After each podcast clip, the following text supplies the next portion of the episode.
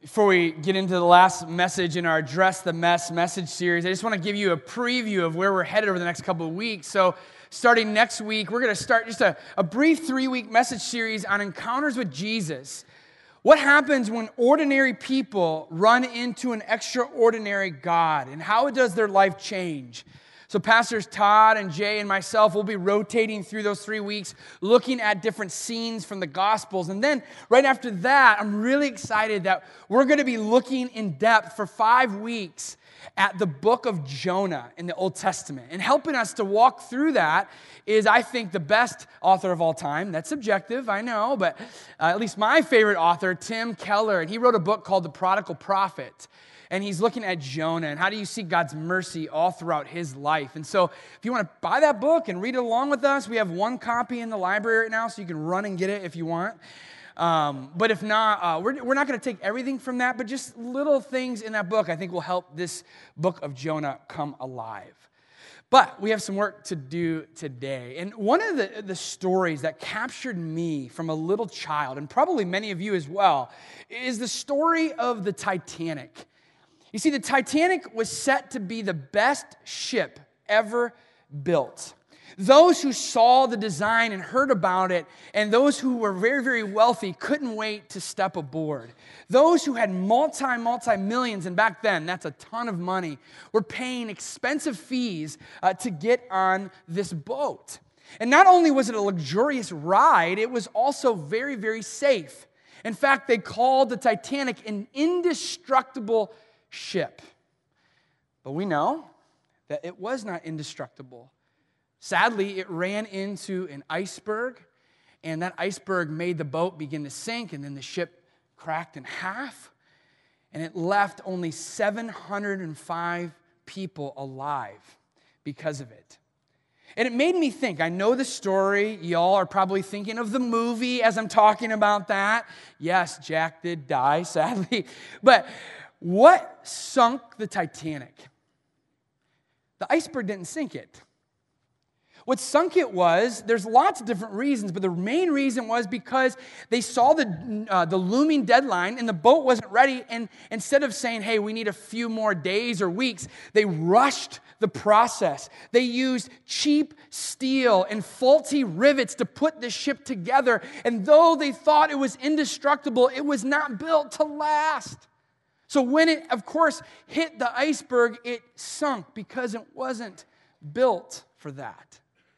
And as I was thinking about the Titanic, I started to wrestle with some things in my life, specifically my faith. And I was wrestling with the question that I want to pose to you this morning. It's the question can my faith survive when it runs into the iceberg of doubt? And I'm not saying if it does. Let me tell you, it's when it does.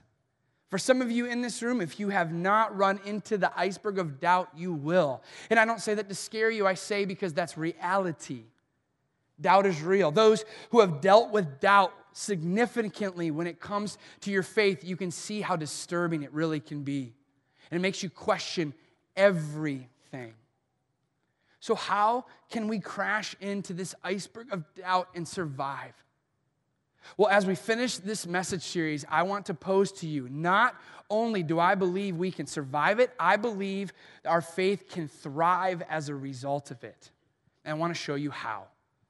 To begin, though, I want to look at what does this word doubt really mean? And I love what Os Guinness, an author and theologian, says about it. He, he says the Latin word for doubt, dubitare, comes from the Aryan root meaning two. So to believe or have faith is to be in one mind with regard to accepting something as true. To disbelieve is to be in one mind about rejecting it. Now, here's where doubt comes in. To doubt is to waver between the two and so to be in two minds. So when you doubt, a lot of people think, I'm doubting. It's the, it's the antithesis to faith. It's actually not. It's splitting the difference. Because you can be in this mind and you can believe, and the Bible makes sense, and, and God is speaking to you. And when you pray, you feel like God is right there. And when you're at church, the music, the message, everything just clicks and you believe. But then quickly, it's so easy for us to come into this mind and something happens and you don't understand the Bible anymore and your prayers feel like they hit the ceiling and God doesn't seem real to you anymore. And when you come to church, it's like, what is really happening? It's not relevant to your life.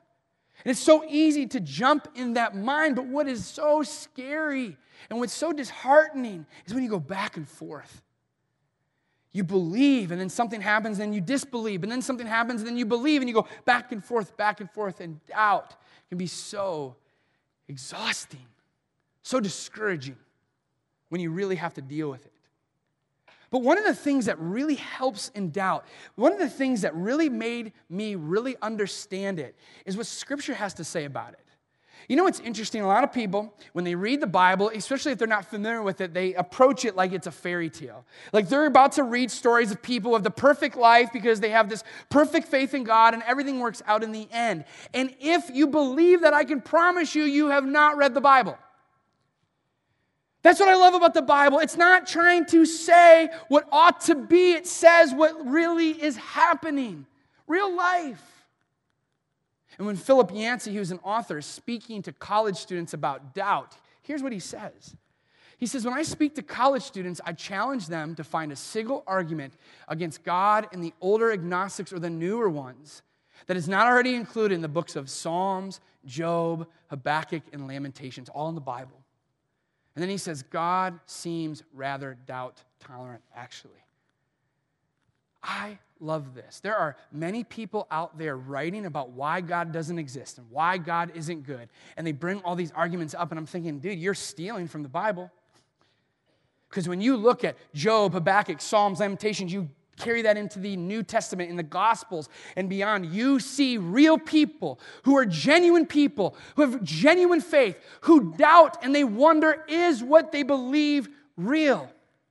So when we open scripture, we're not opening a fairy tale, we're opening to real life and it, your life and mine as well. It paints a real picture. And what we're going to look at today is a story of two people, two case studies on doubt and what happens when they doubt. What I love about these two case studies is that it hits different avenues of doubt. And they're found in the Gospels.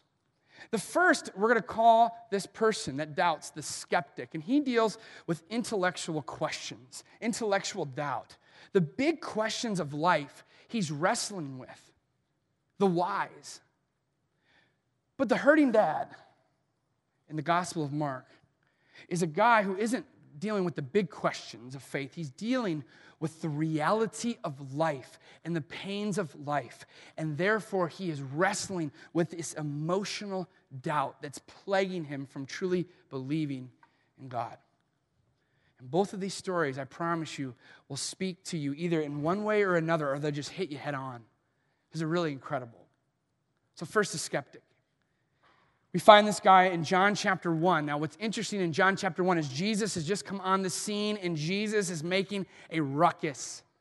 He is starting to live his life, and all of a sudden, people get excited that this could be the Messiah, the one that the Jews have been waiting for to be the completion of their faith. Now, the problem is, a lot of people along the way claim to be the Messiah, and they were not. And so, when people said, Here comes the Messiah, of course, people are like, Really? Is it him? So there are these few skeptics, they're hanging around. Jesus walks by, and they're like, Are you the guy? And Jesus, he turns around and he doesn't perform a miracle, though he could have. He just said, Why don't you come and see? Just follow me. And you decide for yourself. This guy named Philip, he sees that Jesus really is who he says he is, what's been predicted in the Old Testament, and he runs to find his friend Nathaniel. He can't wait to tell him about how they have found the one they've longed for. Here's what happens Philip, in John chapter 1, went to look for Nathaniel and told him, We have found the very person Moses and the prophets wrote about. His name is Jesus, the son of Joseph, and he's from Nazareth. Nathanael responds, Nazareth? Are you joking with me? Can anything good come from Nazareth? Now, if you're going to make up a story to try to prove Jesus to be true, you would not include something like this because this is questioning is Jesus really who he says he is? Can it be really said that he is the one that is supposed to come? I love that about the Bible because they include real life. And Nathaniel, he doesn't say, Yes, there he is. Let's go and follow him. We've been waiting for him and let's stake our lives on this guy. His first response is skepticism and sarcasm. He's like, Okay, Philip, what have you been drinking this morning? There's something wrong here. Because you and I both know that nothing good can come from Nazareth. Like, you have to be joking. Is this April Fool's Day? Like, what is going on? And the reason he says nothing good can come from Nazareth is because Nazareth was the town where it was small and obscure. Nothing prominent came from that. Imagine where you grew up. Maybe it was here, maybe it's somewhere else, and there was that town. And you know, in that town, you didn't want to go there. You didn't want to be from there. There was the town across the tracks, so to speak. And when you heard it, you would literally look down on people from that town. And that's exactly how the Jews looked at Nazareth. They looked down upon the people that came from there. So if you're going to try to make a logical case about someone prominent coming from there, people would laugh at you. But to try to prove that the Messiah came from there, Nathaniel would have been like, You're crazy. Try something else if you're going to convince me. It was illogical. And anyone that would have heard that back then would have said the same thing. They would have laughed. And that's what happens today. People, you tell them that you believe in Jesus and you start to explain that you actually take the Bible true and those kinds of things, and they, they think you're joking. They look down upon you. In fact, Tim Keller, he, he says this many people today view Christianity much like Nathaniel viewed Nazareth. I mean, think about it. Let's say that you're with your friends or some coworkers or family that they don't believe in Jesus and you do, and you're going to make a decision that you know is going to rock people's view of you. And when you make that decision, people ask, well, How did you come to that conclusion? And they're ready for a logical reason, and you said, Well, I prayed about it. And they're like, no, seriously, what is wrong with you? you know, what, how did you really come to this conclusion? They're like, no, no, no, God told me. Oh, God told you. Really? I mean, you know what I'm talking about. You start using God told me, and the Bible says, and my prayer life says, people start to laugh. They look down on you. Like, let's think logically here, because that doesn't make sense. Just like it doesn't make sense that Jesus came from Nazareth. Or some of you here, you're Nathaniel. You're, you're standing back. You're, you're looking in on an argument about God that, that there's only one true religion or there's only one way to heaven. And you're like, come on. All those millions of people that are sincerely believing all over the world, you're trying to tell me that there's one way to Jesus. You sneer at it. You laugh at it. You're sarcastic about it. You can't believe that that is actually a logical argument for belief. Or some of you are Nathaniel and you, you try to believe and you do believe like Jesus is the way and you believe the Bible is true and prayer is real and God speaks to you and then something happens. Somebody questions your belief and you don't know how to answer a question. Or someone brings you a book and you don't know how to argue it back. Or something is posed to you and you're just like, my worldview says this, but this is saying this. What do I do? And you go back and forth. I believe, but I don't believe. I believe and I don't believe. And you find yourself in two different minds, and that is a scary place to be. How do you solve that tension? What do you do about that kind of logical doubt? I'll tell you in a moment. To our other story. Mark chapter 9. There's this dad who is hopeless. You ever been in a hopeless situation? This dad would have understood. He had a son in whom he loved, just like you and I love our kids and grandkids and those kids in our lives that we can't get enough of. He's just heartbroken and hopeless because his son has been demon possessed from the beginning of his life and he's having these violent seizures as a result. And some of you, immediately when I said demon possessed, you got a little Nathaniel on me. You're like, demon possession? Really? I would challenge you to go to a different country and see that it's happening. And in our country, it's happening too, but probably not in the way that you think. I'm not going to go there today. But regardless, it doesn't matter what is happening, this dad is hopeless. there are things in his life that are preventing him from truly believing in God. And you and I know when that thing, that iceberg is there, and our lives hit that thing, or we see other people's lives hit that thing, it feels like our faith is going to sink. And we can't do anything about it. We are helpless. We are hopeless. And this emotional doubt begins to come through. Here's what happens to this dad in Mark chapter 9. Jesus said, How long has this been happening? And the dad replied, Well, it's been happening since he was a little boy. The Spirit often throws him into the fire or into water trying to kill him. Then he looks at Jesus. He says, Have mercy on us and help us if you can. Jesus said, What do you mean if I can? Anything is possible if a person believes. And the father instantly cried out, I do believe, but help me overcome my unbelief. D.L. Moody said a long time ago there's three kinds of faith. And I bet you all three are represented in this room today.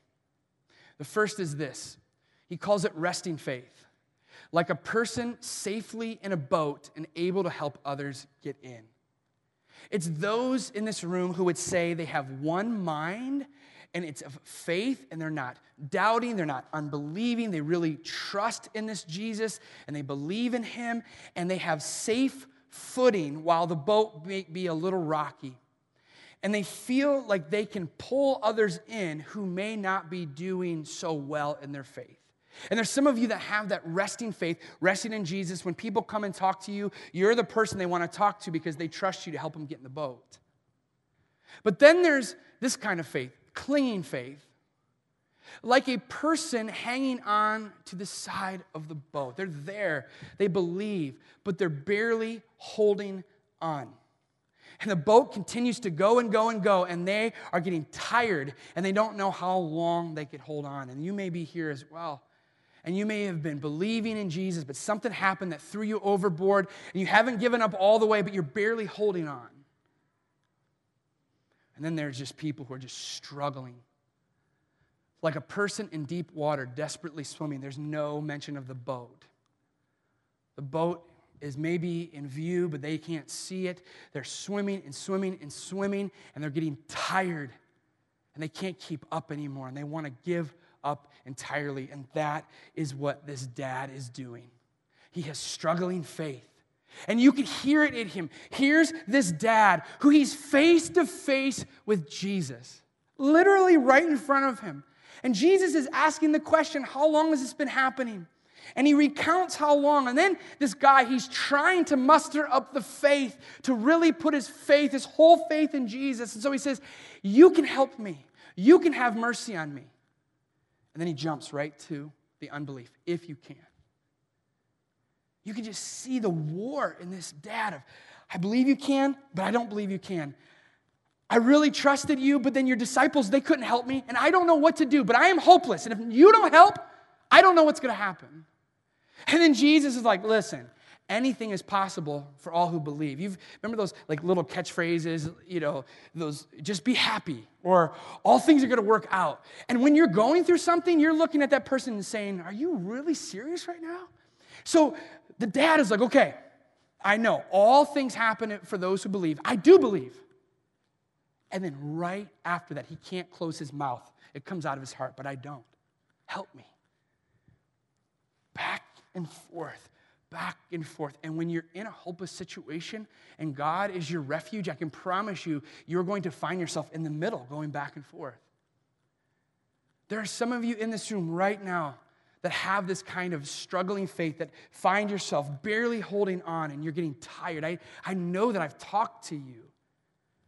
You, for some reason in your life, whether you were a child or an adult, you find yourself in this boat and you believe and you have all the qu- answers to the questions, and no matter what happened to your boat, nothing could rock it. But then, over time, the thing that you were believing God for is just not changing. Nothing's helping. In fact, it feels like it's getting worse. And then you jump to this side. And then you go back and forth, barely holding on. I am grateful to God that He has given me resting faith when it comes to intellectual doubt. The way God has made me, I have a mind that can, I think, help people along the way when they have tough questions. I've been fortunate to go to seminary. I, have a lot of books. I haven't read them all, but they're at least on my bookshelf, so I look smart. And all of these things that for me, I just, it clicks for me. And so I would see, like, if someone's drowning, I can help hopefully bring them in, or at least get them close. But when it comes to the emotional doubt, the hopelessness, the feelings of you're not enough, or whatever that is, I struggle. I mean, even today, singing those songs up there, Cornerstone, build my life on you, all of these things, normally I'm like, yes, Lord, let's go. But today, I just stared at the words. It's hard for me to believe today because of life situations. There have things happened in my life that immediately went from here to here within a half a second. The first time that happened was when I saw my son have his first seizure. And I thought to myself, when they almost couldn't bring him back after he turned blue, I thought to myself, God, I, I was going to seminary. I want to give that up. I don't want to work at a church anymore. I don't want anything to do with you anymore. And then when they brought him back, I tried to put my hope back in God, and you just go back and forth. Or when I got the news that my stepmom, I'm going to talk about her over the next couple of weeks in one of our messages, that she got sick and, and she died. And then my dad, my stepdad got killed on a motorcycle. You go from everything's great, you're in school or, or you're at work, and then I jump over here and I'm like, I can't believe in you. How could you do this to my family? But it's not just the big things in life. I think a lot of us think doubt happens when these big catastrophic things happen.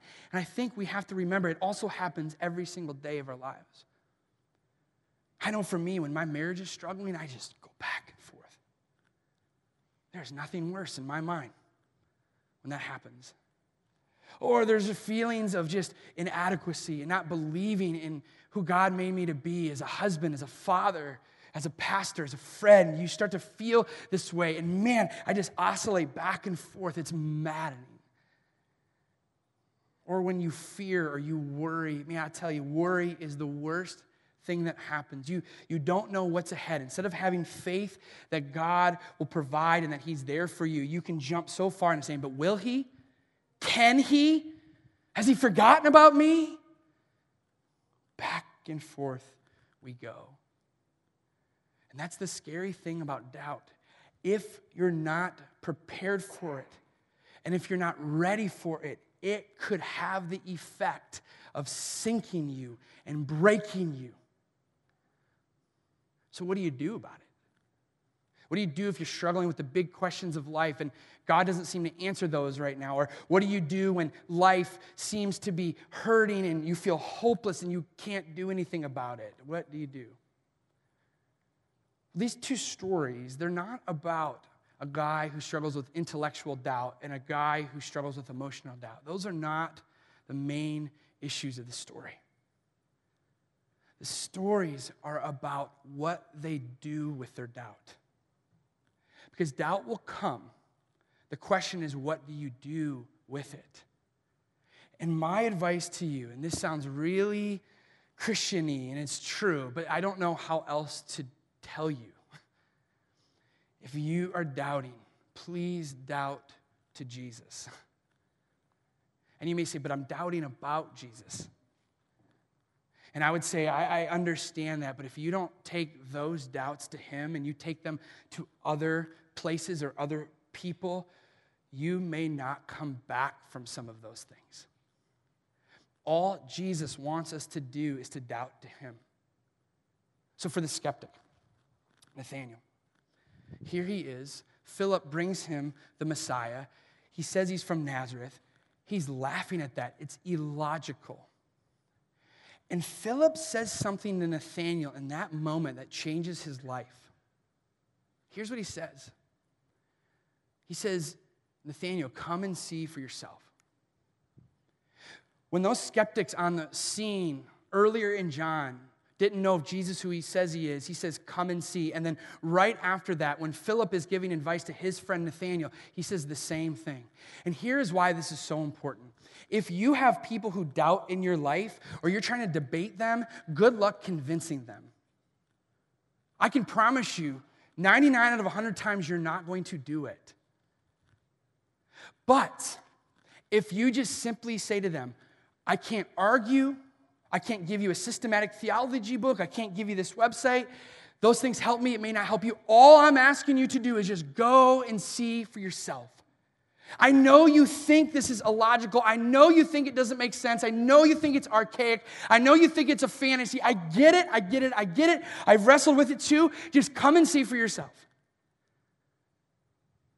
Imagine if Nathaniel just stayed back and never took Philip's advice. Imagine if Nathaniel just said, Thanks, but no thanks. There is no way the Messiah can come from a place like that. Imagine what his life would have been.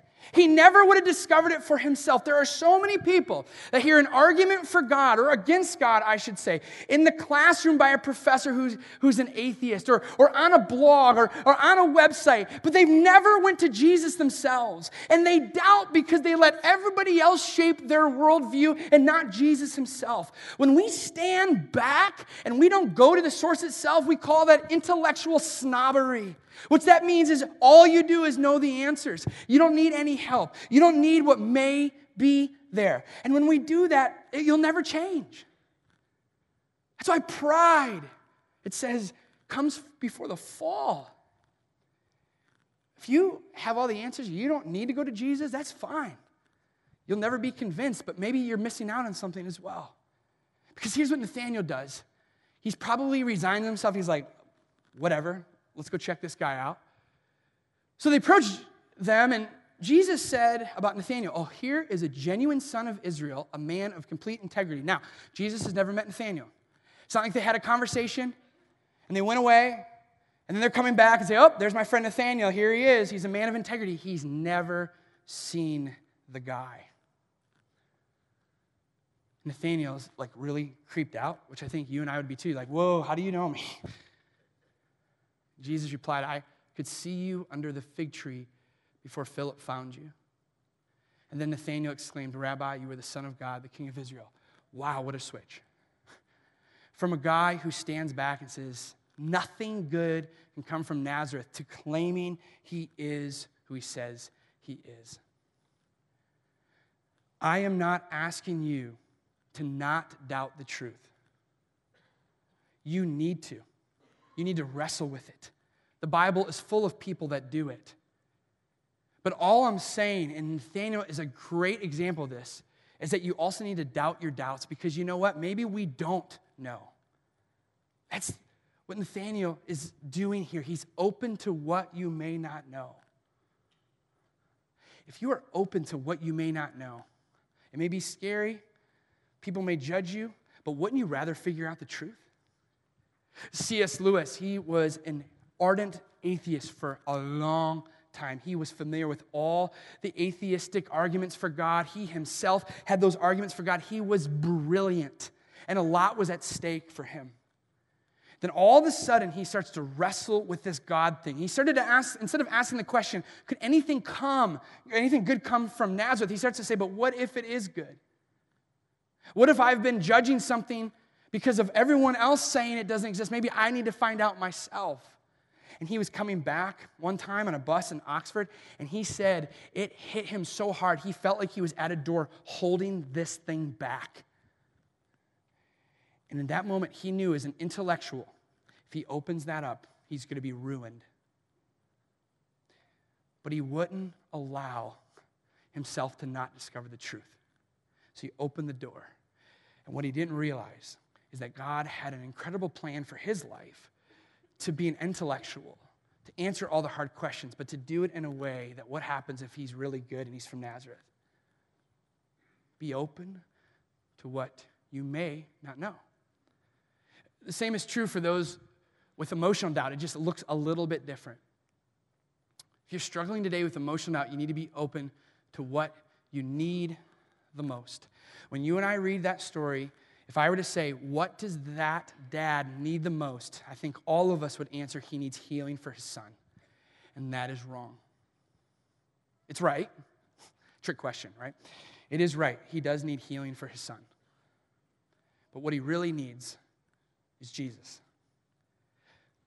Jesus says to him, anything is possible if a person believes. And what I love about that statement is that he is basically saying to him, Look, I can heal your son. And guess what? He does. And that even just shows me, even in the midst of your doubts, Jesus doesn't say, Hey, come back when you, when you believe all the way, then I'll heal your son. He doesn't say to Nathaniel, Hey, once you figure out that I am really good, why don't you then come to me? No, no, no. He welcomes our doubts.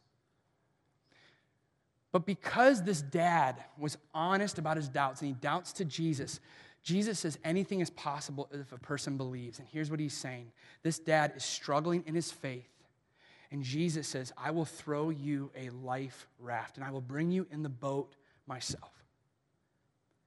And he does that. Yes, he heals his son. And there are some of you in this room that he may not heal yours, or he may not change your circumstances. But when Jesus says anything is possible for those who believe, what he's saying is you can get through anything if you believe in him.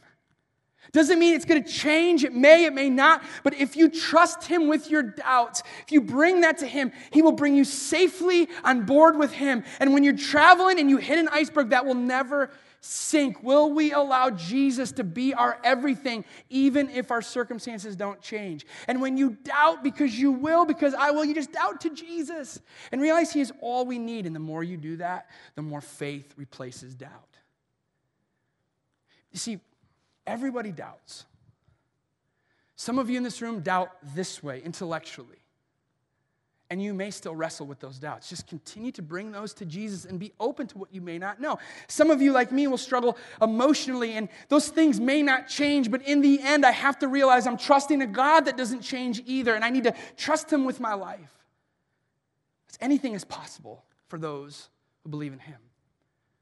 But in the end, it's what you do with that doubt that matters.